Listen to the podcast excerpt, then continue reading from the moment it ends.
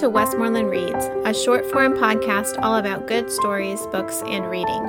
In each episode, you'll hear a short story, a book recommendation, and what I'm currently reading, all with no spoilers. I'm Heidi, your host, and this is episode one of season three. Let's get started. Welcome, everyone, to the new, and I won't say improved because I do truly believe that it was already pretty good, but the new Westmoreland Reads or Westmoreland podcast. First off, we're going to start with some housekeeping. I want to let you guys in on some of the details that went into the last, I would say, three weeks of me deciding it is time to bring the podcast back. I am so excited.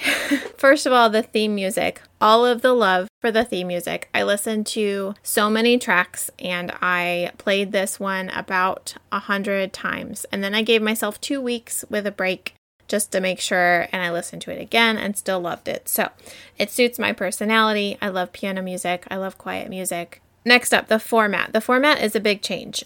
So, in order to make this kind of sustainable in my life, um, I needed to be able to record shorter episodes. Just me as the host, flying solo for now, although I will have some guests, um, especially Lissa. She will be back as a guest um, to help me co host sometimes. But I wanted to tell stories. I believe that the power of stories is um, underestimated in our lives. We need stories to learn and to grow and to empathize with other people and to understand other people and other cultures and places um, and history. So, I want to tell stories. So, the first segment of each episode is going to be a story. It might be about my personal reading life because I think those stories are fun.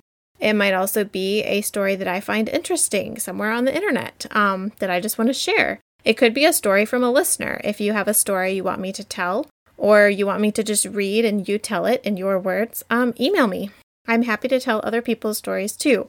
The second segment, I'm going to recommend books, books that I enjoy, that I think are important and valuable and wonderful, good stories, um, I don't know if you noticed the theme here, but I'm going to do some detailed um, setups of these books so that you have a good idea of what it's about, characters that are involved. I'll try to include trigger warnings. These are going to be in depth recommendations. And then the third segment is going to be really short. It's just going to be me telling you all what I'm currently reading. Sometimes I might have a thought or two to share, but it's going to be kind of a real time update of just what book is in my hand at the end of the day with my cup of tea before I go to bed at night. I want to keep you guys updated on what I'm reading. So, a couple of other small things. Um, the new name makes the podcast a little more easily searchable, but doesn't change, you know, the basic idea that Lissa and I first had, which is that Westmoreland Place was a special place for us. Um, so, it's now Westmoreland Reads. And then I'm also going to be releasing episodes on Mondays instead of Fridays. This allows for last minute weekend editing if I need it. Hopefully, I won't. but if I do, um, it gives me a little more time and wiggle room to just make sure that I can be consistently getting episodes out. Okay, those are all the housekeeping updates. To start today, I'd like to tell you a story. Before I started my Bookstagram account, and before I had ever listened to a single audiobook at two speed, my hobby, or one of them, was learning how to run. My husband Alexander was helping me learn and train for a four mile road race, and I was struggling. I really did not like it, but I really wanted to get into better shape and achieve this goal of running a race. So, someone, I can't remember who, suggested that I listen to an audiobook instead of music while running because it was more distracting to listen to a story. So, the first audiobook I ever listened to was the Just So Stories by Rudyard Kipling and I distinctly remember the burning feeling in my legs as I ran uphill, um, and the misery I felt in my stomach as I just ran, because it's never felt good for me to run. um, and listening to Rudyard Kipling tell stories of elephants and lions and how the camel got his hump and other stories about animals and how incredibly distracting it was, and how it stuck with me as a very important phrase for my life at the time. The phrase "just so." Each um, each of his stories, Kipling ends with the phrase "just so, best beloved," and to me, that phrase um, meant that things are the way they are, and they're beautiful, and they're simple. And just by running, I was doing something worthwhile just because it is what it is. Um, it meant something to me at the time. And so I started, you know, as I realized, hey, I'm reading more and more books. I'm enjoying audiobooks. I wonder if there is an online community of people who like to talk about books. I just discovered Bookstagram and I started Heidi's Books Just So. I met so many incredible people I still talk with. What, now six years later, we're still talking about books together. Um, and the phrase still means the same to me. I have thought about changing it multiple times as I've had more kids and gone through more things in life. But the phrase just so still just embodies things being beautiful simply just because they are what they are. And I did run that initial four mile road race, and I've run it once more since then, and I've run a few other races since then. Uh, running is more pleasant now. It is still not easy for me to get out and do it. Um, but yeah, it is still worthwhile because it is what it is. And that's true for so many things in my life. Things that just are beautiful because of what they are.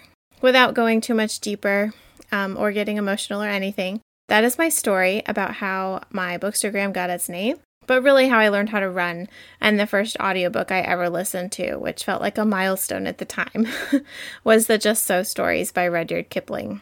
All right, now for my book recommendation for today. My book recommendation for today is a book that I finished um, this year in August. I listened to it on Libby. Um, the narration was great. It is called The Girl in His Shadow by Audrey Blake. And here is the setup the setting is Great Britain in the 1840s. Eleanor, or Nora, Beady, was orphaned during a cholera pandemic and rescued by Dr. Horace Croft. In a time in history when medicine was ruled by old philosophies and upper social classes, Dr. Croft's devil may care attitude toward tradition and obsession with medicine makes him a popular choice among the lower classes of London. Everyone knows they are welcome in his clinic, and everyone knows he will treat them fairly, even if he doesn't have the gentlest bedside manner. Enter Nora, who, having grown up in clinic as Dr. Croft's assistant, has the gentle hands to accompany his harsh diagnoses. Now, women at the time were not welcome in medical roles other than nurses and midwives, so the extent of Nora's involvement, as far as anyone knows, is limited to washing wounds and comforting worried parents. Nora's experience and competence, however, is yet to be exposed, but she is more and more at risk as she becomes impatient with the medical establishment's inability to recognize women as valuable in medicine, and she makes her own diagnoses and own medical discoveries. It doesn't help that Dr. Croft has a new male partner who is both fascinated by Nora and really wants her to be safe, or hidden as he understands safe to be. The book deals with the sexist and classist history of medicine through the incredibly sympathetic characters in the book and Nora's story, which will have you on the edge of your seat and cheering for her by the end. It's not heavy handed in its agenda to give homage to women in medicine, but rather accurate in its portrayal of some of the uglier social and personal dynamics women were up against in the 1800s. The book is also not for the faint of stomach. It holds a lot of stories, a lot of surgeries, and a lot of really icky details. If that's not your really your thing, you might pass on this one. I personally found it fascinating and felt like I was learning both history and medicine and reading a fantastic story as well.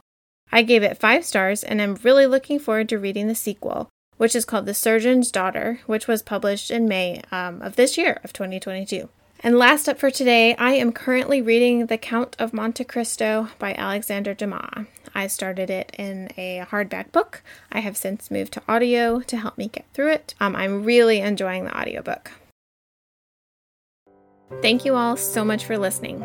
If you have a story you'd like to hear on the podcast or want to chat about today's episode, email me at westmorelandpodcast at gmail.com or send a message to at westmorelandreads on Instagram. You can find links to the books and stories mentioned in show notes and on westmorelandpodcast.com. To help the podcast find the exact right audience, leave a rating and review on iTunes or wherever you listen, or give a shout out on social media. I truly love sharing stories and books with you all, and I'm excited to talk to you again soon. Man reading should be man intensely alive. The book should be a ball of light in one's hand. Ezra Pound.